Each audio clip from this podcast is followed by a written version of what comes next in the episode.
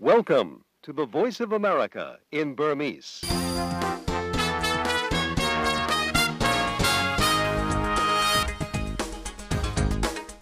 မင်္ဂလာညနေခင်းမှာတော်ရရှိများရှင်။ American ပြည်ထောင်စု Washington DC မြို့တော် VOA မြန်မာပိုင်းစီစဉ်ရဲ့2014ခုနှစ်မေလ9ရက်နေ့တနင်္လာနေ့ညနေပိုင်းစီစဉ်တွေကိုလိုင်းဒိုမီတာ16 19 25တို့ကနေဓာတ်ရိုက်ထုတ်လွှင့်ပေးနေပါပြီရှင်။ တော်ရရှိများရှင်လန်းချမ်းမြေ့ကြပါစေရှင်။ကျွန်မကသင်္ကီထိုက်ပါ။မင်္ဂလာပါရှင်ကျွန်မကခင်မျိုးသက်ပါဒီညနေခင်းသတင်းတွေကိုကိုညံဝင်းအောင်နဲ့အတူကြီးညာပေးမှာပါ ယူကရိန်းနိုင်ငံအိုဒက်ဆာမှာရဲစခန်းကိုရုရှားလူလာသူတွေဝင်ပြီးစီးနင်းခဲ့တဲ့နောက်အရင်ဖမ်းထားသူတချို့ပြန်လွှတ်ပေးလိုက်ပါပြီ။အီရန်နိုင်ငံကို IAEA နိုင်ငံတကာနှုမြစွမ်းအေဂျင်စီဖွဲ့စစ်ဆေးဖို့အတွက်ရှေ့ပတ်ထဲသွားရောက်မှာပါ။တောင်ကျုပ်ပင်လယ်ပြင်ထဲနေမြေပိုင်းနဲ့ပြဿနာကြီးထွားနေစမှာပဲဖိလစ်ပိုင်ကအမေရိကန်နဲ့ပူးတွဲစီးရေးလေ့ကျင့်မှုတွေစတင်လိုက်ပါပြီ။ဒီလိုထူးခြားတဲ့သတင်းလေးတွေကြားမှာပါမတ်တိုင်ကြီးထိုင်ရင်ကောင်းပါပြီရှင်။သတင်းတွေချင်းကြပြီးမှတော့လူမျိုးရေးဘာသာရေးကွဲပြားမှုတွေကြားမှာငြိမ်းချမ်းစွာဘလို့အတူရှင်တွဲနေထိုင်ကြမလဲဆိုတာကိုဆွေးနွေးမယ်။ပြည်လုံးကျွမွတ်စလင်ညီလာခံကျင်းပဖို့စီစဉ်နေကြတဲ့အကြောင်းကိုအရင်ဆုံးတင်ပြပေးမှာပါကျွန်တော်တို့ကကျွန်တော်ကိုကျွန်တော်တို့ဘိုးဘိုးစဉ်ပုံစံတွေကမြန်မာနိုင်ငံမှာပြည်တင်းနေတင်လာတဲ့ ကျွန်တော်တို့ပြည်တော်ညီလာခံစီစဉ်နေသူတို့ရဲ့ပြောပြချက်ပါရှင်။နောက်အေယာဝတီတိုင်းမအူပင်မြို့ကလယ်သမားတွေရဲ့ဆန္ဒပြပွဲနဲ့အတူနောက်ပိုင်းမှာတော့ဖိလစ်ပိုင်နဲ့တရုတ်အရေးဒေသရင်းသတင်းတပုတ်ကိုလည်းတင်ပြပေးဖို့ရှိပါတယ်။အခုရင်ဆုံးတော့နောက်ဆုံးရသတင်းတွေကိုဒေါခင်မျိုးသက်နဲ့ကိုညံဝင်းအောင်တို့ကအရင်ဆုံးကြီးညာပေးကြပါအောင်ရှင်။ရာနဲ့ချီတဲ့ရုရှားလူလာသူစစ်သွေးကြွတွေဟာယူကရိန်းယူကရိန်းနိုင်ငံတောင်ပိုင်းအိုဒက်ဆာမြို့မှာရှိတဲ့ရဲစခန်းကိုတနင်္ဂနွေနေ့ကဝင်ရောက်တိုက်ခိုက်ခဲ့ကြတဲ့အတွက် လွန်ခဲ့တဲ့နှစ်ရက်လောက်ကဖမ်းဆီးထားတဲ့တက်ကြွလှုပ်ရှားသူတချို့ပြန်ပြီးလွတ်မြောက်လာပါပြီ။ဆန္ဒပြသူတွေဟာရဲစခန်းဘက်ဝင်ပေါက်တစ်ခုကတကားတွေကိုထုနဲ့ဖျက်ဆီးပြီးကားကိုယ်တော်ကနေတဆင့်အတင်းဝင်ခဲ့တာပါ။အာနာပိုင်တွေကတော့ရုရှားလူလာတဲ့တက်ကြွလှုပ်ရှားသူ42ဦးတေဆုံးပြီးမိလောင်တဲ့အထိဖြစ်ခဲ့ရတဲ့တောက်ကြနေပဋိပက္ခအတွင်းဖမ်းဆီးထားတဲ့လူတပေါင်း150တဲက60ကျော်ပြန်လွှတ်ပေးခဲ့ပါတယ်။လူရီတတန်းရှိတဲ့ဒီစိတ်ကမ်းမျိုးလေးကိုတွားရောက်လက်ပတ်ခဲ့တဲ့ယူကရိန်းဝန်ကြီးချုပ်အာဆန်နီယာဆန်ယွတ်ကတော့ အခုနောက်ဆုံးအိုဒက်ဆာမြို့ပါဝင်နိုင်ငံအရှေ့ပိုင်းထိပ်တိုက်ရင်ဆိုင်မှုတွေဖြစ်အောင်ဖန်တီးပြီးယူကရိန်းနိုင်ငံဖျက်ဆီးဖို့အတွက်ရုရှားကကြိုးပမ်းနေတယ်လို့ပြောပါတယ်။ဒါအပြင်ရုရှားဆိုရဟာယူကရိန်းယာယီအစိုးရကိုဆန့်ကျင်ပြီးစနစ်တကျအကွက်ချလှုံ့ဆော်နေတယ်လို့လည်းဆွဆွဲခဲ့ပါတယ်။ယူကရိန်းနိုင်ငံကိုဖျက်ဆီးဖို့နဲ့အစိတ်စိတ်မှားမှားကွဲအောင်ရုရှားကအစီအစဉ်ချပြီးလှုံ့ဆော်နေတယ်။ပြဿနာတွေကြီးထွားအောင်ရုရှားကသူ့လူတွေထပ်ပြီးဆေးလွတ်တဲ့ချိန်ထိအိုဒက်ဆာမြို့ကိုတင်းကြီးအောင်နှစ်လလောက်ထိန်းထားခဲ့ရတယ်လို့အိုဒက်ဆာဟာရုရှားအတွက်အရေးပါတယ်ဆိုပေမဲ့ အိုဒက်ဆာဟာ ယူကရိန်းမြို့ ယူကရိန်းနိုင်ငံပိုင် ယူကရိန်းလူထုဖြစ်နေတဲ့အတွက် ယူကရိန်းအတွက် ပိုးပြီး တန်ဖိုးကြီးတယ်လို့ဝန်ကြီးချုပ်ကပြောပါတယ်။ဒေသခံရုရှားစကားပြောယူကရိန်းလူမျိုးတွေစီကအကူအညီတောင်းတဲ့ဖုန်းတွေထောင်ပေါင်းများစွာရနေတယ်လို့ရုရှားဆိုရပြောနေချိန်မှာပဲယူကရိန်းဆိုရကနိုင်ငံရှေ့ပိုင်းရုရှားလူလာသူခွဲထွက်သမားတွေပေါ်စစ်စင်ရေးတွေနဲ့ဆက်ပြီးဖိအားပေးမယ်လို့ပြောပါတယ်။ယူကရိန်းစစ်တပ်ဟာရုရှားလူလာသူတွေထိန်းချုပ်ထားတဲ့ Slovensk မြို့နားမှာရှိတဲ့ Kamostov မြို့ရုပ်တံဌာနနဲ့အစိုးရဆောက်ဦးတွေကိုပြန်သိမ်းထားပြီလို့ပြည်ထောင်ဝန်ကြီး Arsen Avkov ကပြောဆိုလိုက်ပါတယ်။ အီရန်ရဲ့နျူကလ িয়ার အစီအစဉ်တွေကို ထိန်းချုပ်ရေးသဘောတူထားတဲ့တစိမ့်ဒေသအဖြစ် ကုလသမဂ္ဂနိုင်ငံတကာအမှုမြူစွမ်းအင်အေဂျင်စီ IAEA ကစစ်ဆေးရေးအရာရှိတွေဟာဒီသတင်းပတ်ထဲအီရန်နိုင်ငံကအဆောက်အုံတစ်ခုကိုတွားရောက်စစ်ဆေးကြမှာဖြစ်ပါတယ်။အီရန်နိုင်ငံအလယ်ပိုင်းမှာရှိတဲ့ယူရေနီယံတပ်တုတွင်းနဲ့ထုတ်လုပ်ရေးလုပ်ငန်းနေရာတွေကိုလာရောက်စစ်ဆေးကြမှာဖြစ်တယ်လို့အီရန်အစိုးရတာဝန်ရှိသူတွေကပြောပါတယ်။ကုလသမဂ္ဂတောင်းဆိုထားတဲ့အတိုင်း အနုမြူဘုံလွှတ်ရမှာအသုံးပြုလို့ရနိုင်တဲ့စနက်တန်တပ်စင်ရေးဆိုင်ရာသတင်းအချက်အလက်တွေကိုလည်းအီရန်ဘက်ကပေးထားပြီဖြစ်ကြောင်းအီရန်တာဝန်ရှိသူတွေကဆိုပါတယ်။ IAEA အဖွဲ့ကဒီတစ်ပတ်ထဲအီရန်နိုင်ငံကိုလာရောက်စစ်ဆေးပြီးသွားရင်တော့ပြီးခဲ့တဲ့နိုဝင်ဘာလတုန်းကအီရန်နဲ့ကုလသမဂ္ဂတို့ကြားသဘောတူညီထားတဲ့အချက်9ချက်ဟာပြီးပြည့်စုံသွားမှာဖြစ်တယ်လို့အီရန်တာဝန်ရှိသူတွေကပြောပါတယ်။အီရန်ဘက်ကသတင်းထုတ်ပြန်ချက်တွေနဲ့ပတ်သက်လို့ IAEA ဘက်ကအခုချိန်ထိဘာတစ်ခုမှတုံ့ပြန်တာမျိုးမရှိသေးပါဘူး။အနောက်နိုင်ငံတွေရဲ့ဒဏ်ခတ်ပိတ်ဆို့မှုတွေကိုရှော့ချနိုင်ရေးအတွက်အီရန်နိုင်ငံဟာသူ့ရဲ့ယူရေနီယံတန့်စင်ရေးအစီအစဉ်ကိုရှော့ချဖို့ပြီးခဲ့တဲ့နှစ်ကသဘောတူညီခဲ့တာပါ။အီရန်နိုင်ငံဟာအနုမြူလက်နက်ထုတ်လုပ်ဖို့ကြိုးစားနေတယ်လို့အမေရိကန်နဲ့သူ့ရဲ့မဟာမိတ်နိုင်ငံတွေကတန်တရားဝင်နေပြီးအီရန်ကတော့သူတို့ဟာပြည်သူတွေရဲ့ဖွံ့ဖြိုးရေးလုပ်ငန်းတွေမှာသာသုံးဖို့နျူကလ িয়ার အစီအစဉ်ကိုလုပ်နေတာပါဆိုပြီးအမြဲလိုလိုတုံ့ပြန်လေရှိပါတယ် နိုင်ဂျီးရီးယားနိုင်ငံမှာပြီးခဲ့တဲ့လကအစ္စလမ်အစွန်းရောက်တွေလို့တန်တရားရှိသူတွေပြန်ပြီးဆွဲသွားခဲ့တဲ့အကြောင်းသူ200ကျော်ပြန်ပြီးလွတ်မြောက်ရေးအတွက်အဆအဆရရတက်နိုင်တဲ့မြတ်ဆောင်ရွက်သွားဖို့သမရ Goodluck Jonathan ကထိတ်တန်းလုံခြုံရေးအရာရှိတွေကိုအမိန့်ပေးလိုက်ပါတယ် And we believe that wherever these guests are we'll get them out What we request is ဒီ main ကလေးတွေဘယ်နေရာမှာပဲရောက်နေနေသူတို့ကိုကယ်တင်နိုင်နိုင်မယ်လို့ယုံကြည်ကြောင်းနဲ့ဒီ main ကလေးတွေရဲ့မိဘတွေအုပ်ထိန်းသူတွေဘက်ကလည်းအစွမ်းကုန်ပူးပေါင်းဆောင်ရွက်ဖို့အတွက်သမရကပန်ကြားလိုက်တာပါအိမ်ပြန်မရောက်ခဲ့ကြတဲ့ចောင်းသူတွေနဲ့ပတ်သက်ပြီးရဲကိုတေးသေးချာချာမပြောကြားနိုင်ကြတဲ့အတွက်ဆက်ပြီးလှုပ်ဆောင်မှုအခုချိန်ထိရှင်းရှင်းလင်းလင်းမလုပ်နိုင်သေးပါဘူးဒါကြောင့်အခုလိုအုပ်ထိန်းသူတွေကိုပန်ကြားခဲ့တာပါဧပြီ15ရက်နေ့ကဘော်နိုပြည်နယ်ချီဘုတ်မြို့မှာမင်္ဂလိငယ်286ဦးပြန်ပေးဆွဲခံရတာဖြစ်ပါတယ်ဒီဖြစ်ရဟာတုံးလုံး6ချစရာဖြစ်ပြီးမိဘတွေအတွက်ကောတိုင်းပြည်တစ်ခုလုံးအတွက်ပါနာကျင်စရာကောင်းတဲ့ဖြစ်ရလို့လည်းသမရကပြောပါတယ်ဒါပေမဲ့မြို့တော်အဘူဂျာမှာတော့ចောင်းသူလေးတွေရဲ့မိဘတွေကဒီဖြစ်ရနဲ့ပတ်သက်ပြီးအစိုးရကဂီးဆိုင်မှုတိတ်မရှိတယ်လို့အခုချိန်ထိကဲဆဲကူညီရေးအတွက်အရေးတကြီးမလုပ်ဘူးလို့ပြစ်တင်ဝေဖန်ကြပြီးဒီကနေ့စုဝေးခဲ့ကြပါတယ်ပြန်မေးဆွဲမှုမှာဘိုကွန်ဟာရမ်အစ္စလာမ်အစွန်းရောက်ဖွဲ့ပါဝင်တယ်လို့ဆွဆွဲပေမဲ့ဒီဖွဲ့ကတစုံတရာပြန်လည်းမတုံ့ပြန်ခဲ့ပါဘူးဒီမိန်ကလင်ငယ်တွေကိုနေဆက်ဖြတ်ပြီးကင်မရွန်နဲ့ချက်နိုင်ငံတွေစီခေါ်ဆောင်သွားမယ်လို့ဒေသကတာဝန်ခံတွေကတွက်ဆနေကြပါတယ်ဗြိတိရှစစ်တပ်အတွက်သရှိုးလုပ်ပေးတယ်ဆိုပြီးတန်တရားရှိသူ10ဦးတည်းကမိုးဆိုးမမိခင်တူကို1982ခုမှာကွက်မြက်ခဲ့မှုနဲ့ပတ်သက်လို့စင်ဖိန်လှုပ်ရှားမှုခေါင်းဆောင်တူဖြစ်တဲ့ Gray Adams ကို9ရက်ကြာစစ်ဆေးအပြီးမှာအိုင်ယာလန်ရဲတွေကသူ့ကိုပြန်လှုပ်ပေးလိုက်ပါပြီစစ်ဆေးချက်တွေကိုအစိုးရရှိနေထံအကြောင်းကြားသွားမယ်လို့ရဲတွေကပြောပါတယ် ဒါမှသာ အသက်ခံရသူ မိခင် Jane McConville နဲ့ပတ်သက်ပြီး Adams ကို တရားစွဲ မစွဲဆိုတာ ဆုံးဖြတ်နိုင်မှာဖြစ်တယ်လို့ ဆိုပါတယ်။ McConville ကို သူ့ရဲ့ Belfast နေအိမ်ကနေ Irish Republican Army တွေက အဲ့ဒီအချိန်တုန်းက ပြန်ပေးဆွဲသွားခဲ့တာပါ ပြန်ပေးဆွဲသွားတာမျိုးတပ်ဖြတ်တာမျိုး ဘယ်လိုကိစ္စမျိုးမှမှ သူ့အနေနဲ့ ပူးပေါင်းကြံစည်ခြင်း မရှိကြောင်း Adams က Belfast ဟိုတယ်ရှိမှသူ့ကို ထောက်ခံသူတွေနဲ့ သတင်းတောက်တွေကို ထပ်လောင်း ပြောဆိုလိုက်ပါတယ်။ အိုင်ယာလန်မြောက်ပိုင်းမှာရှိတဲ့ဗြိတိရှလူလားသူ Protestant ဘာသာဝင်တွေနဲ့ကက်သလစ်ဘာသာဝင် အိုင်ယာလန်အမျိုးသားရေးဝါဒီတွေကြားအနှစ်30ကြာတိုက်ခိုက်တပ်ဖြတ်မှုတွေအပြီးငြိမ်းချမ်းရေးသဘောတူညီမှုရအောင်ဥဆောင်သူတွေထဲမှာ Adams ဟာထင်ရှားတဲ့ခေါင်းဆောင်တူဖြစ်ပါတယ်။ Ireland Party Ireland ပါလီမန်အမတ်တူဖြစ်တဲ့ Adams ဟာနှစ်ဖက်အမုန်းပွားနေတဲ့တိုက်ခိုက်မှုတွေမှာပါဝင်ခဲ့တယ်ဆိုပြီး Ireland Republican စစ်တပ်ကသူ့ကိုဆွဆွဲခဲ့ပါတယ်။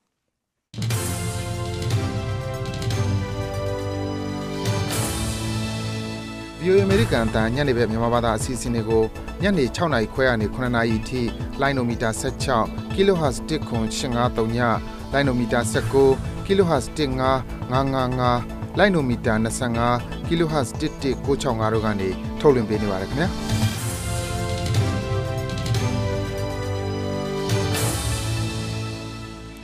VOA American တန်ကညနေခင်းသတင်းတွေကိုဆက်လက်ကြီးညာနေပါတယ်။တောင်တရုတ်ပင်လယ်ပြင်ထဲမှာနေမြေပိုင်းနဲ့အငင်းပွားမှုတွေတိုးနေချိန်မှာပဲ American နဲ့ဖိလစ်ပိုင်နှစ်နိုင်ငံနှစ်ဆင်ကျင်းပနေကြကြီးမားတဲ့ဆဲကြဆေးပူးတွဲလေ့ကျင့်မှုတွေကိုစတင်လိုက်ပါပြီ။ဒီနှစ်လေ့ကျင့်မှုကိုရိုင်းပင်းလက်တွဲတယ်လို့အဓိပ္ပာယ်ရတဲ့ Balikatan လို့သိကြပြီးရေပြင်လုံခြုံရေးကိစ္စရပ်တွေကိုဥတီဆောင်ရွက်မယ်လို့တနင်္လာနေ့ကျင်းပတဲ့ဖွင့်ပွဲမှာ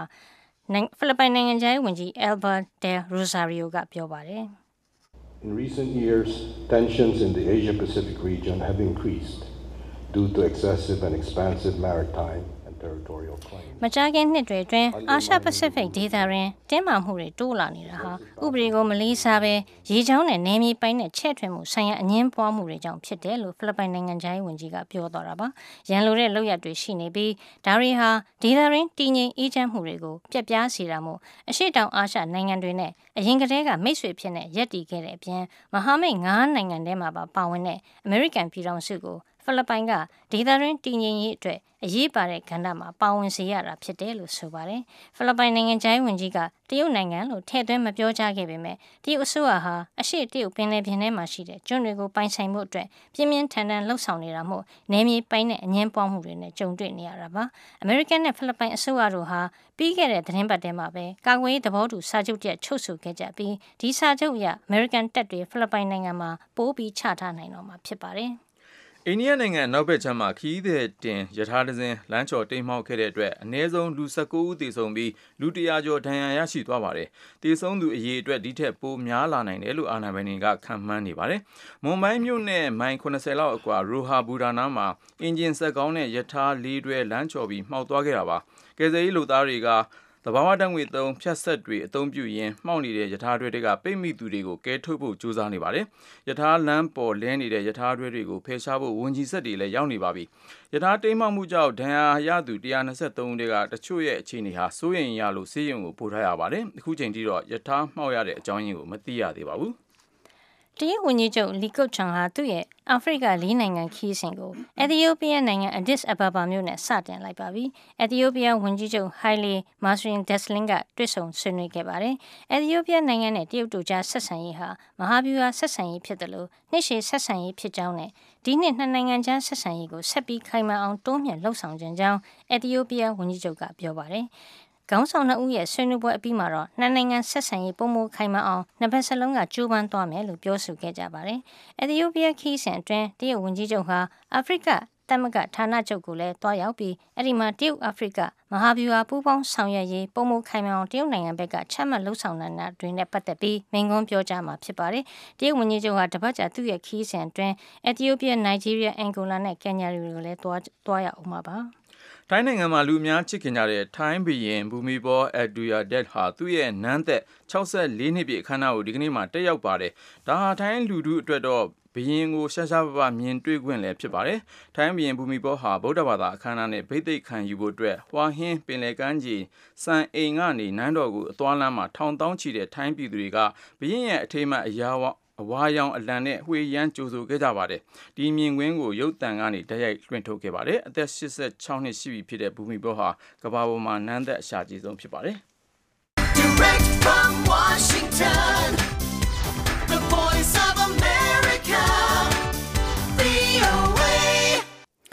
ထိတ်တန်းရောက်သတင်းတွေကိုဒေါခင်မျိုးသက်နဲ့ကိုညောင်ဝင်းအောင်တို့ကြီးညာပေးခဲ့တာပါ VOA ကနေခုထုတ်လွှင့်ပေးနေတဲ့အစီအစဉ်တွေကိုအင်တာနက်စာမျက်နှာ burmese.voanews.com မှာလည်းအတန်လွှင့်နေတဲ့အချိန်နဲ့တပြိုင်နက်တည်းတိုက်ရိုက်နားဆင်နိုင်ပါတယ်အခုကတော့သတင်းဆောင်မတွေကိုထုတ်လွှင့်ပေးမယ့်ထဲအရင်ဆုံးမြန်မာတနိုင်ငံလုံးဆိုင်ရာမွတ်စလင်ညီလာခံတရက်ကျင်းပဖို့ပြင်ဆင်နေတဲ့အကြောင်းကိုအရင်ဆုံးပြောပြပေးမှာပါ လူမျိုးရေးဘာသာရေးကွဲပြားမှုတွေအပေါ်အခြေခံတဲ့သွေးတဲ့တန်ယူပရိပခါတွေကြုံခဲ့ရတဲ့မြန်မာနိုင်ငံမှာငြိမ်းချမ်းစွာအတူရှင်တွဲနေထိုင်ရေးရွယ်ပြီးပြည်လုံးကျွမွတ်စလင်ညီလာခံတရက်ကျင်းပဖို့ပြင်ဆင်နေကြပါတယ်။မြန်မာနိုင်ငံကလူနည်းစုမွတ်စလင်တွေအပေါ်အထင်အမြင်လွဲမှားစေမဲ့ပြောဆိုမှုတွေကိုလည်းတားဆီးနိုင်ဖို့ဆွေးနွေးကြမှာဖြစ်တယ်လို့ညီလာခံစီစဉ်သူတွေကပြောပါတယ်။အပြည့်အစုံကိုတော့ကိုညံဝင်းအောင်ကပြောပြပေးမှာဖြစ်ပါတယ်ရှင်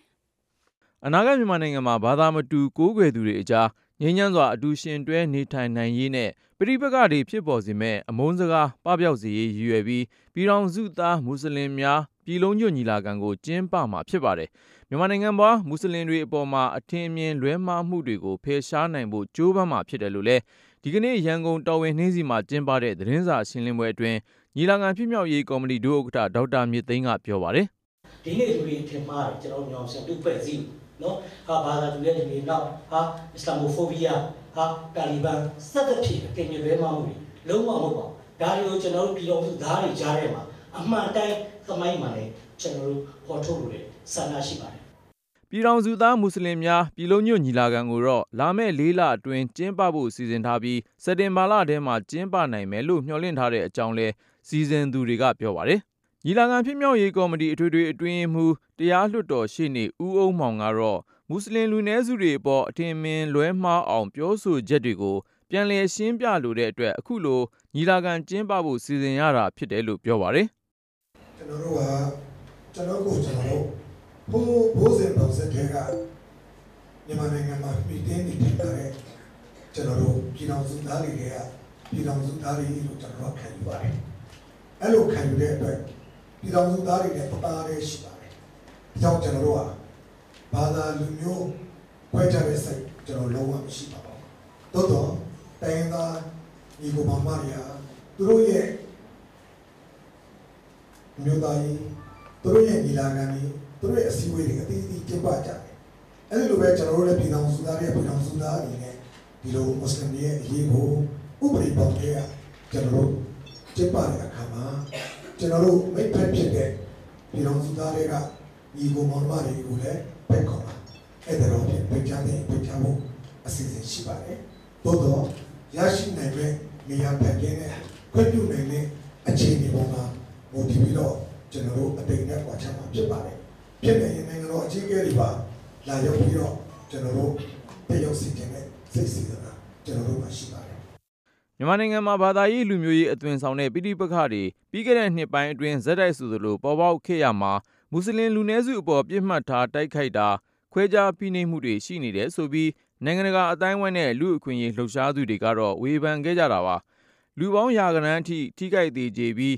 သိန်းနဲ့ချီ အိုးမဲ့အိမ်မဲ့ ဖြစ်ခဲ့ရတဲ့ပိဋိပက္ခတွေကြောင့်လဲပြုပြင်ပြောင်းလဲရေးတွေလှုပ်ဆောင်မယ်လို့ ကတိပေးထားတဲ့ မြန်မာအစိုးရအတွက် နိုင်ငံတကာအလယ်မှာ ဂုဏ်သိက္ခာ ထိခိုက်နိုင်တယ်လို့ ပြုပြင်ပြောင်းလဲရေး လုပ်ငန်းတွေကိုလည်း ထိခိုက်နိုင်တယ်ဆိုပြီး ကုလသမဂ္ဂနဲ့ နိုင်ငံတကာအတိုင်းဝိုင်းက သတိပေးနေကြတာလည်း ဖြစ်ပါတယ်ခင်ဗျာ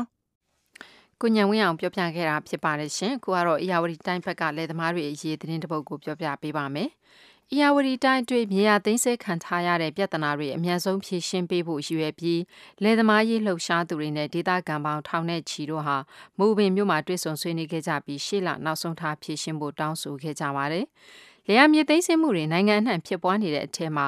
အရာဝတီတိုင်းမှာသာမကမန္တလေးတိုင်းအတွင်းမှာလည်းကန့်ကွက်ဆန္ဒပြတဲ့အထိကြုံနေရတာပါ။အပြည့်အစုံကိုတော့ထိုင်းချီဆိုင်သတင်းတောင်မှတ်အေးအေးမာကသတင်းပေးပို့ထားပါတယ်ရှင်။မအူပင်မြို့နယ်ပြည်သူ့လွှတ်တော်ကိုယ်စားလှယ်အပါအဝင် လယ်သမားရေးလှုပ်ဆောင်နေတဲ့ကွန်ရက်တွေ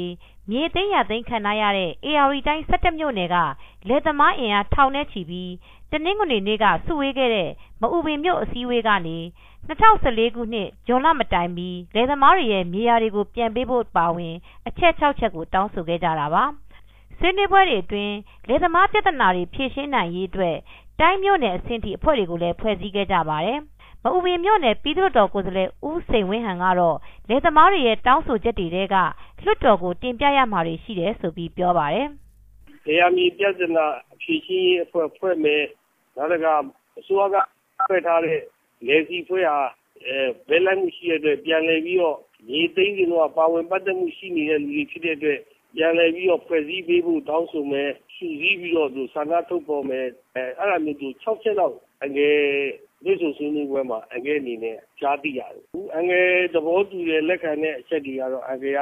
လွှတ်တော်ထဲကို တင်ပြဆွေးနွေးပေးဖို့ အစီအစဉ်ရှိပါတယ်။ရမီပြဿနာဖြေရှင်းရေးအဖွဲ့ လုပ်ငန်းကော်မတီလေး ဖွဲ့ဖြစ်တယ်။တိုင်းအဆင့်ဖွဲ့ဖြစ်တယ်။မြို့နယ်လိုက် မြို့နယ်အဆင့်ဖွဲ့ဖြစ်တယ်။အဲတော့ ၁၁ မြို့နယ်ဖွဲ့ဖြစ်တယ်။အဲဒီ ၁၁ မြို့နယ်မှာ တိုင်းအဆင့်လည်း သူတို့ထည့်ဖွဲ့ဖြစ်တယ်။တချိန်တည်းမှာပဲ မန္တလေးတိုင်းစင့်ကူမြို့နယ်ကတဲ့ချင်အုပ်စု ရေထွက်ကြီးကွင်းမှာလည်း လယ်သမားတွေစုပြီး ကန့်ကွက်ဆန္ဒပြမှုတွေကို ဆက်လက်လုပ်ဆောင်နေတာပါ1995ခုနှစ်ကတည်းက စစ်တပ်က သိမ်းဆည်းထားပြီး ပုဂ္ဂလိက ကုမ္ပဏီတစ်ခုကိုတီးစားအငှားချထားတာတွေကို လက်မခံနိုင်ကြတဲ့အတွက် တနင်္ဂနွေနေ့ကစပြီး ဒီကနေ့ထိ ဆန္ဒပြနေကြတာဖြစ်တဲ့အကြောင်း လယ်သမားတို့ကပြောပါတယ်။ဝန်တူဝန်စစ်တပ်ကနေပြီးတော့တိတ်သွားတာ။ဝန်တူဝန်စစ်တပ်ကတိတ်ပြီးတော့ကျွန်တော်တို့ဂရေဟောကို ချတယ်။ဂရေဟောအော့ကြီးကိုကျွန်တော်တို့တီးစားကနေကျွန်တော်တို့ပြန်လုပ်ရတယ်။ အခုကျွန်တော်တို့နိုင်ငံတော်သမ္မတကနေပြီးကြေညာလိုက်မှကျွန်တော်တို့ဒီဒီအကြောင်းကိုကျွန်တော်တို့ပြောပြီးတော့ကျွန်တော်တို့စာရေးလက်တင်တယ်ဗင်းမတင်တယ်ဘယ်ဌာနမှကျွန်တော်တို့လုပ်မပေးအောင်အဲ့ဒါနဲ့ကျွန်တော်တို့ကိုယ်ကိုအကွက်ကိုကိုပါကိုပြန်ပြီးယူမရအောင်လို့ဆိုပြီးကျွန်တော်တို့အဲ့လိုလိုပြန်ပြီးတော့ဒီအပိုင်းအတွင်းမှာပဲမန္တလေးတိုင်းပြင်ဦးလွင်ခရိုင်မရယာမြို့နယ်အတွင်းကကျေးရွာပေါင်း10ရွာကျော်မှာလဲအနာကြီးစိတ်ယုံနဲ့ ငါးကန်လုပ်ငန်းတွေအတွက်သိမ်းဆည်းခံထားရတဲ့လယ်မြေတွေပြန်ရရေးထွန်းနှုံးတိုက်ပွဲဆင်နွှဲနေကြပါတယ်။တစ်ချိန်တည်းမှာပဲလေယာမြေသိမ်းဆည်းမှုတွေအပေါ်ကန့်ကွက်ဆန္ဒပြပွဲတွေမှာဥဆောင်သူတွေနဲ့လယ်သမားရေးလှုပ်ရှားနေသူတွေကိုတော့အာဏာပိုင်တွေကဖမ်းဆီးအရေးယူတာတွေလည်းရှိနေပါတယ်။မတရားမြို့နယ်အတွင်းကတပြေကန်ကျေးရွာလှုပ်ရှားမှုမှာဆိုရင်လည်းလယ်သမားရေးလှုပ်ရှားသူဦးအောင်စိုးနဲ့ ဒေသခံတောင်သူတချို့ကိုပါ တရားစွဲဆို ဖမ်းဝရမ်းထုတ်ပြန်ထားတဲ့အကြောင်း ဦးအောင်စိုးကပြောပြပါတယ်။ကျွန်တော်ပါဝင်6ယောက်ရှိပါတယ်ဗျ။ဟုတ်တာသူသူတို့ကတော့ သူတို့အကျိုးစီးပွားဖြတ်စည်းမှုပါဗျာလေးလေးကွန်လေးနှစ်ကွန်5 6တဲ့ ပြီးတော့တစ်တစ်လေးတဲ့ အဲ့ဒီပုံမှန်နဲ့ဆွဲတယ်သူတွေကလည်းပြောတော့ဒီမရယာမှာ အဖြစ်မခံဘူးဆိုပြီးတော့ သူတို့က ကြွေးကြော်ထားတာတော့ ရှိတယ်ပေါ့မရယာရဲမှုက လုတ်ပုံလုပ်ပြီးရတော့ ပထမတော့မှုဖွင့်လာတယ် ဒါပေမဲ့ဟိုတကယ်ကြီးဟိုအဘောက်ကမရဘဲနဲ့ ဖမ်းဝရမ်းထုတ်တာတို့ပါလို့လူကိုတွေ့ပြီးမှစာရွက်ပြပြီးတော့ဖမ်းလိုက်တာအဲ့လိုမျိုးတွေလုပ်ပြတယ်ဗျဟိုတက္ကမလေးလေလေးယောက်ကခုတည်းဒီဖမ်းခံလာရတယ်လေဟိုတော့ကိုနေဝင်းတို့ရဲရဲအောင်တို့တော့ဟိုတော့ကိုကိုအောင်တို့ကိုစောဝင်းတို့ကလည်းအဲ့တိုင်းပဲဟိုပထမတော့ဘာမှမဟုတ်တဲ့အမှုတွေတက်တာပြီးပြီးတော့ဖမ်းခံလာရတယ်လေအခုလည်းပြီးတော့တို့ကတော့ငားရောင်ကိုဆက်လက်တို့ပေါက်ချပြီးတော့တိုက်ပွဲဝင်နေပါတယ်မရယာမြို့နယ်အတွင်းမှာတော့ကျေးရွာပေါင်း10ရွာကျော်ကလယ်သမားတွေက နေ့စဉ်လိုလိုထွန်းလုံးတိုက်ပွဲလှုပ်ဆောင်နေတဲ့အတွက်ရဲများကလာရောက်မှတ်တမ်းယူခြင်းတားဆီးခြင်းတွေကိုလည်းလှုပ်ဆောင်နေတာပါပဲခူးတိုင်းပြည်ခရိုင်တဲကုန်းမြို့နယ်အောင်ကုန်းကျေးရွာအုပ်စုကထွန်းလုံးတိုက်ပွဲလှုပ်ဆောင်ခဲ့တဲ့အတွက်လယ်သမားရေးလှုပ်ဆောင်နေသူကိုတန့်စင်ထက်နဲ့လယ်သမားတွေကိုလည်းပုံမှန်905ခါခွေစူပူအောင်လှုပ်ဆောင်မှုနဲ့ဒီရက်ပိုင်းတွင်းမှာပဲအမှုဖွင့်ပြီးဆင့်ခေါ်ထားပါတယ်ရှင် ထိုင်းချစ်ဆိုင် VOA သတင်းတောင်မအေးအေးမာရဲ့သတင်းပေးပို့ချက်ဖြစ်ပါတယ်ရှင်။မနေ့ပြန်အင်္ဂါနေ့ည9:00နာရီဓာတ်ရိုက်လေးလိုက်အစီအစဉ်မှာဆွေးနွေးမယ့်အကြောင်းအရာကိုလည်းသောရရှင်တို့နဲ့မိတ်ဆက်ပေးချင်ပါတယ်။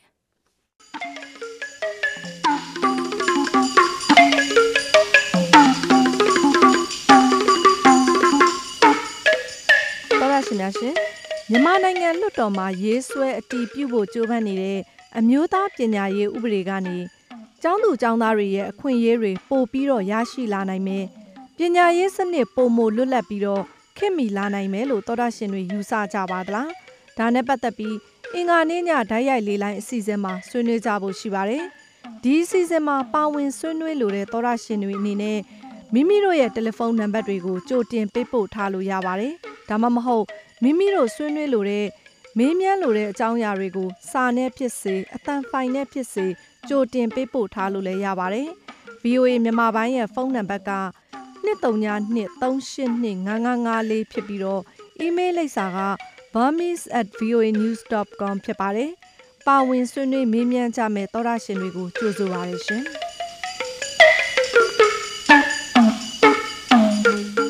မနေ့ပြန်အင်္ဂါနေ့ည9:00နာရီဓာတ်ရိုက်လေးလိုက်အစီအစဉ်မှာဆွေးနွေးကြမှာဖြစ်ပါတယ်ရှင်။ပါဝင်ဆွေးနွေးကြဖို့ကိုလည်းထပ်ပြီးတော့ဖိတ်ခေါ်ပါရစေ။ အခုကတော့ဒေတာရင်းသတင်းတပုတ်ကိုတင်ပြပေးပါမယ်ရှင်။တရုတ်နိုင်ငံနဲ့တင်းမာမှုတွေဖြစ်နေခြင်းအတွင်ဖိလစ်ပိုင်နဲ့အမေရိကန်နိုင်ငံအကြားအသစ်လက်မှတ်ထိုးလိုက်တဲ့ကာကွယ်ရေးသဘောတူညီချက်ဟာဖိလစ်ပိုင်စစ်တပ်အတွက်အားရှိစရာဖြစ်တယ်လို့အများကရှုမြင်ကြပါတယ်။ဒါပေမဲ့အမေရိကန်ကဘလောက်အတိုင်းအတာကြီးထောက်ပံ့ကူညီမယ်ဆိုတာပြက်ပြက်သားသားမရှိဘဲဖိလစ်ပိုင်အစိုးရနဲ့တရုတ်အစိုးရကြားအနာဂတ်မှာထိတ်တိုက်တွေ့လာကြတဲ့အခါဒီသဘောတူစာချုပ်ကဘလောက်အကျိုးသက်ရောက်မှုရှိမယ်ဆိုတာမရေမရာဖြစ်နေပါတယ်။ မနီလာမြို့ကနေ VOA သတင်းတောက်ဆိုင်မွန်အိုရင်ဒိန်သတင်းပေးပို့ထားတာကိုကိုရန်နိုင်ကပြောပြပေးမှာပါရှင်။ကာကွယ်ရေးပူးပေါင်းဆောင်ရွက်မှုမြင့်တင်ဆောင်ရွက်ရေးသဘောတူညီချက်အရဖိလစ်ပိုင်ကစစ်အခြေစိုက်စခန်းတွေကိုအမေရိကန်တပ်ဖွဲ့တွေပိုရောက်လာတော့မှာဖြစ်ပါတယ်ဒီအချက်ကနှစ်နိုင်ငံပူးတွဲစစ်ရေးလေ့ကျင့်မှုတွေနောက်ထပ်လှုပ်သွားဖို့လမ်းဖွင့်ပေးခဲ့သလိုပဲပင်လယ်ပြင်မှာဖိလစ်ပိုင်တပ်တွေရဲ့သတင်းရယူနိုင်မှုစွမ်းရည်ကိုလည်းတိုးပွားလာစေမှာဖြစ်ပါတယ်။ဒါ့အပြင်နောက်လာမယ့်10နှစ်အတွင်း အမေရိကန်ရေတပ်စစ်သင်္ဘောတွေလေယာဉ်တွေနဲ့စစ်သုံးပစ္စည်းတွေကို ဖိလစ်ပိုင်ကသတ်မှတ်ပေးထားတဲ့နေရာတွေမှာတူလောင်သိမ်းဆည်းသွားနိုင်မှာလည်းဖြစ်ပါတယ်။ပင်လယ်ပြင်စောင့်ကြည့်တဲ့လေ့ကျင့်မှုတွေကအရေးကြီးတယ်လို့ဖိလစ်ပိုင်ငြိမ်းချမ်းရေးအဖွဲ့ကအကြမ်းဖက်လုပ်ရတဲ့အကြမ်းဖက်မှုသုတေသနဌာနအကြီးအကဲရောမန်ဘန်လာဝီကပြောပါတယ် access to information in the maritime domain can help the Philippines avoid any accidents at sea. ပင်လယ်ရေကြောင်းပိုင်တဲ့ဆိုင်ရာသတင်းအချက်အလက်တွေသုံးလို့ရမယ့်အခွင့်အလမ်းက တောင်တရုတ်ပင်လယ်ပြင်အတွင်းမှာတင်မာမှုတွေတိုးလာစေမဲ့မတော်တဆထိခိုက်မှုတွေမဖြစ်အောင်ဖိလစ်ပိုင်ကိုအကူအညီပေးနိုင်မှာဖြစ်ပါတယ်။ပြိုင်ဆိုင်မှုတွေကြီးကျယ်ဖြစ်နေတဲ့တောင်တရုတ်ပင်လယ်ပြင်အတွင်းပဋိပက္ခတွေအတွက်ပြင်ဆင်နေကြတဲ့တစ်ချိန်တည်းမှာပဲ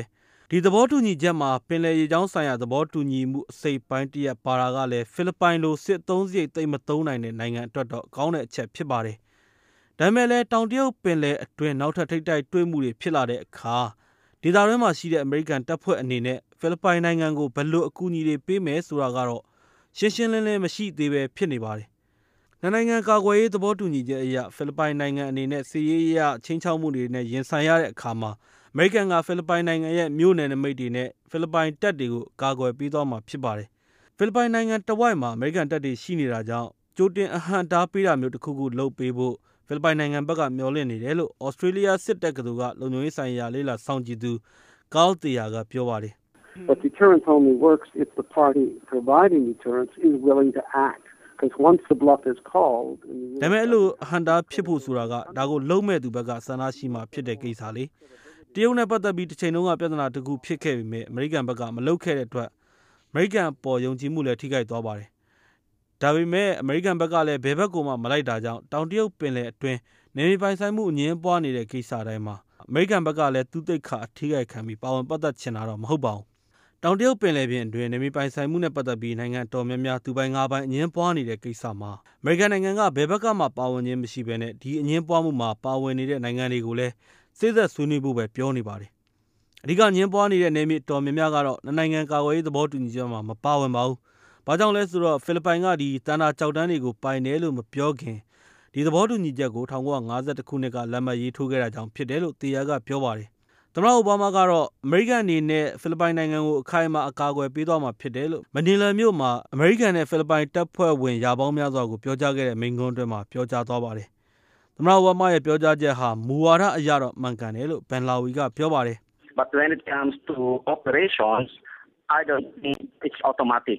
because there's no automatic retaliation clause. ဒါပေမဲ့တကယ်တမ်းလုပ်ရတဲ့အခါမျိုးကြတော့သူတို့ဘာသာအလိုလျောက်တော့ဖြစ်လာမယ်မထင်ပါဘူး။ဘာကြောင့်လဲဆိုတော့1950ခုနှစ်အပြန်လှန်ကာကွယ်ရေးသဘောတူစာချုပ်ထဲမှာသူတို့အလိုလျောက်လက်တုံ့ပြန်သွားမယ်ဆိုတဲ့အချက်မပါပါဘူးမနီလာအခြေစိုက်အာရှဒေသပထဝီနိုင်ငံရေးအကဲခတ် Richard Hedarian ကတော့ပင်လယ်ပြင်ပိုင်ဆိုင်မှုညင်းပွားနေတဲ့ကိစ္စမှာသမ္မတအိုဘားမားကကာကွယ်ပေးမယ်လို့ပြောနေပေမဲ့လည်း ဒါကိုစစ်ရေးရဝင်ရောက်ကာကွယ်ပေးမလားဆိုတာကတော့ပြက်ပြက်သားသားမရှိတဲ့အတွက်ဖိလစ်ပိုင်နိုင်ငံအနေနဲ့လည်းတရုတ်နိုင်ငံနဲ့နောက်တစ်ခေါက်ပြဿနာဖြစ်လာရင်အမေရိကန်ဘက်ကပါဝင်လာလိမ့်မယ်လို့မြူဆသင့်ဘူးဆိုပြီးပြောလိုက်ပါတယ် Relying on America to push back China it seems to be a not very viable option and that is why the Kenyan administration တရုတ်နိုင်ငံကိုနောက်ဆုတ်ဖို့အတွက်အမေရိကန်ကိုအကူနေရဟာအလားအလာသိကောင်းပုံမရပါဘူး။ဒါကြောင့်အကီနိုအစိုးရအနေနဲ့ လာမယ့်လတွေအတွင်းမှာတရုတ်အစိုးရကိုဘယ်လိုဆက်ဆံသွားမလဲဆိုတာအထူးသတိထားသင့်ပါတယ်။ဘာကြောင့်လဲဆိုတော့မလ30ရက်နေ့ကတရုတ်နဲ့ပတ်သက်ပြီးအထိတ်အမှတ်တစ်ခုလုပ်ဖို့ဖိလစ်ပိုင်ဆုံးဖြတ်လိုက်ပြီးတဲ့နောက်တရုတ်နိုင်ငံဘက်ကအရန်ဒေါသထွက်လာတာဖြစ်ပါတယ်။ကာကွယ်ရေးဒီသဘောတူညီချက်ကိုလက်မှတ်ရေးထိုးခဲ့တဲ့ပေါ်တရုတ်နိုင်ငံဘက်ကတစုံတရာတုံ့ပြန်တာမျိုးမရှိဘဲငြိမ်းချမ်းရေးနဲ့တည်ငြိမ်မှုကိုဆက်လက်ထိန်းနိုင်ဖို့အတွက်ပဲအားလုံးကြိုးစားကြဖို့တောင်းဆိုလိုက်ပါတယ်။လာမယ့်ဇူလိုင်လကျရင်ဟဝါရီကျွန်းနေနားမှာပြုလုပ်မဲ့ ပစိဖိတ်သမုဒ္ဒရာကမ်းခြေဒေသနိုင်ငံများစီးရေးလေ့ကျင့်မှုမှာ တရုတ် ဖိလစ်ပိုင်နဲ့ အမေရိကန်နိုင်ငံအားလုံးက ကိုယ်စားလှယ်အဖွဲ့တွေ ပါဝင်ဖို့ရှိနေပါတယ်။ဒါဟာ တရုတ်တပ်ဖွဲ့တွေအနေနဲ့ နှစ်စဉ်ပြုလုပ်တဲ့စီးရေးလေ့ကျင့်မှုမှာ ပထမဆုံးအကြိမ် ပါလာမှာလည်း ဖြစ်ပါတယ်ခင်ဗျာ။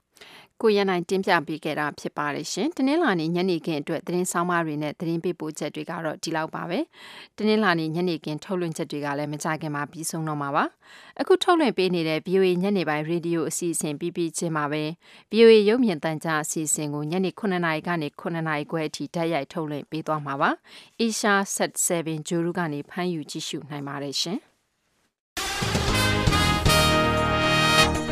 အခုကတော့တနင်္လာနေ့ညနေခင်းစီစဉ်နေအဆုံးမသက်ခင်ကြံနေသေးတဲ့အချိန်အတွင်းမှာသတင်းအချင်းချုပ်ကိုဒေါက်ခင်မျိုးသက်ကကြီးညာပေးမှာပါ။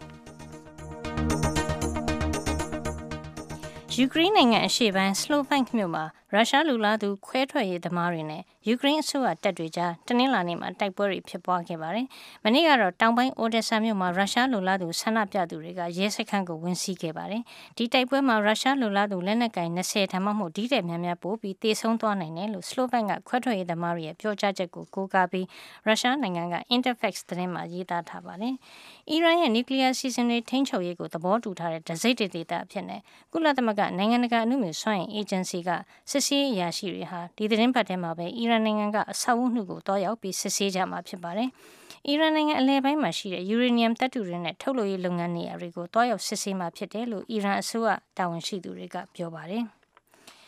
တောင်တရုတ်ပင်လယ်ပြင်ထဲမှာနေမြေပိုင်းနဲ့အငင်းပွားမှုတွေတိုးနေချိန်မှာပဲအမေရိကန်နဲ့ဖိလစ်ပိုင်နှစ်နိုင်ငံနှစ်စဉ်ကျင်းပနေကြကြီးမားတဲ့ဆယ်ရက်ကြာစီးပူးတွဲလေ့ကျင့်မှုတွေစတင်လိုက်ပြီဖြစ်ပါတယ်။ဒီနှစ်လေ့ကျင့်မှုကိုရိုင်းပင်းလက်တွဲတယ်လို့အတိတ်ပဲရတဲ့ဘယ်လီကီတန်လို့သိကြပြီးရေပြင်လုံခြုံရေးကိစ္စရပ်တွေကိုဥတီပြီးဆောင်ရွက်မယ်လို့တနင်္လာနေ့မှာကျင်းပတဲ့ဖွင့်ပွဲမှာတာဝန်ခံအရာရှိတွေကပြောကြားလိုက်ပါတယ်။ အိန္ဒိယနိုင်ငံအနောက်ဘက်ခြမ်းမှာခီးတဲ့တင်ရထားတစီလမ်းချော်တိတ်မှောက်ခဲ့တဲ့အတွက်အနည်းဆုံးလူ19ဦးသေဆုံးပြီး100ကျော်ဒဏ်ရာရရှိခဲ့ကြပါတယ်။သေဆုံးသူအရေအတွက်ဟာဒီတဲ့ပိုပြီးများလာနိုင်ပါတယ်လို့အာဏာပိုင်တွေကခန့်မှန်းထားပါတယ်။သတင်းချင်းချုပ်ကိုဒေါခင်မျိုးသက်ကြီးညာပေးခဲ့တာဖြစ်ပါတယ်ဒီညနေခင်းအတွက်အစီအစဉ်ထုတ်လို့ရမှုကမဆုမွန်ဖြစ်ပါတယ်ရှင်အင်ဂျင်နီယာကတော့ White ဇော်ညက်ဖြစ်ပါတယ် VOA American အတန်ညနေဘက်မြန်မာဘာသာအစီအစဉ်ကိုမြန်မာစံတော်ချိန်ညနေ 6နိုင်ခွဲကနေ9နိုင်အထိလိုင်းဒိုမီတာ16 19 25တို့ကနေထုတ်လွှင့်ပေးခဲ့တာဖြစ်ပါတယ်ရှင်။နောက်2နိုင်အကြာည9နိုင်ကနေ10နိုင်အထိထုတ်လွှင့်မဲ့အစီအစဉ်မှာပြန်ပြီးတော့ဆုံးတွေ့ကြရအောင်ပါ။သောရရှင်များနဲ့တကွမြန်မာပြည်သူပြည်သားအပေါင်းရှင်လန်းချမ်းမြေ့ကြပါစေရှင်။ VOA ကိုနားဆင်ခဲ့ကြတဲ့အတွက်လည်း VOA ဝိုင်းတော်သူဝိုင်းတော်သားများကိုစားကျေးဇူးတင်ကြောင်းပြောပါရစေ။ကျွန်မက Thank you ထိုက်ပါ။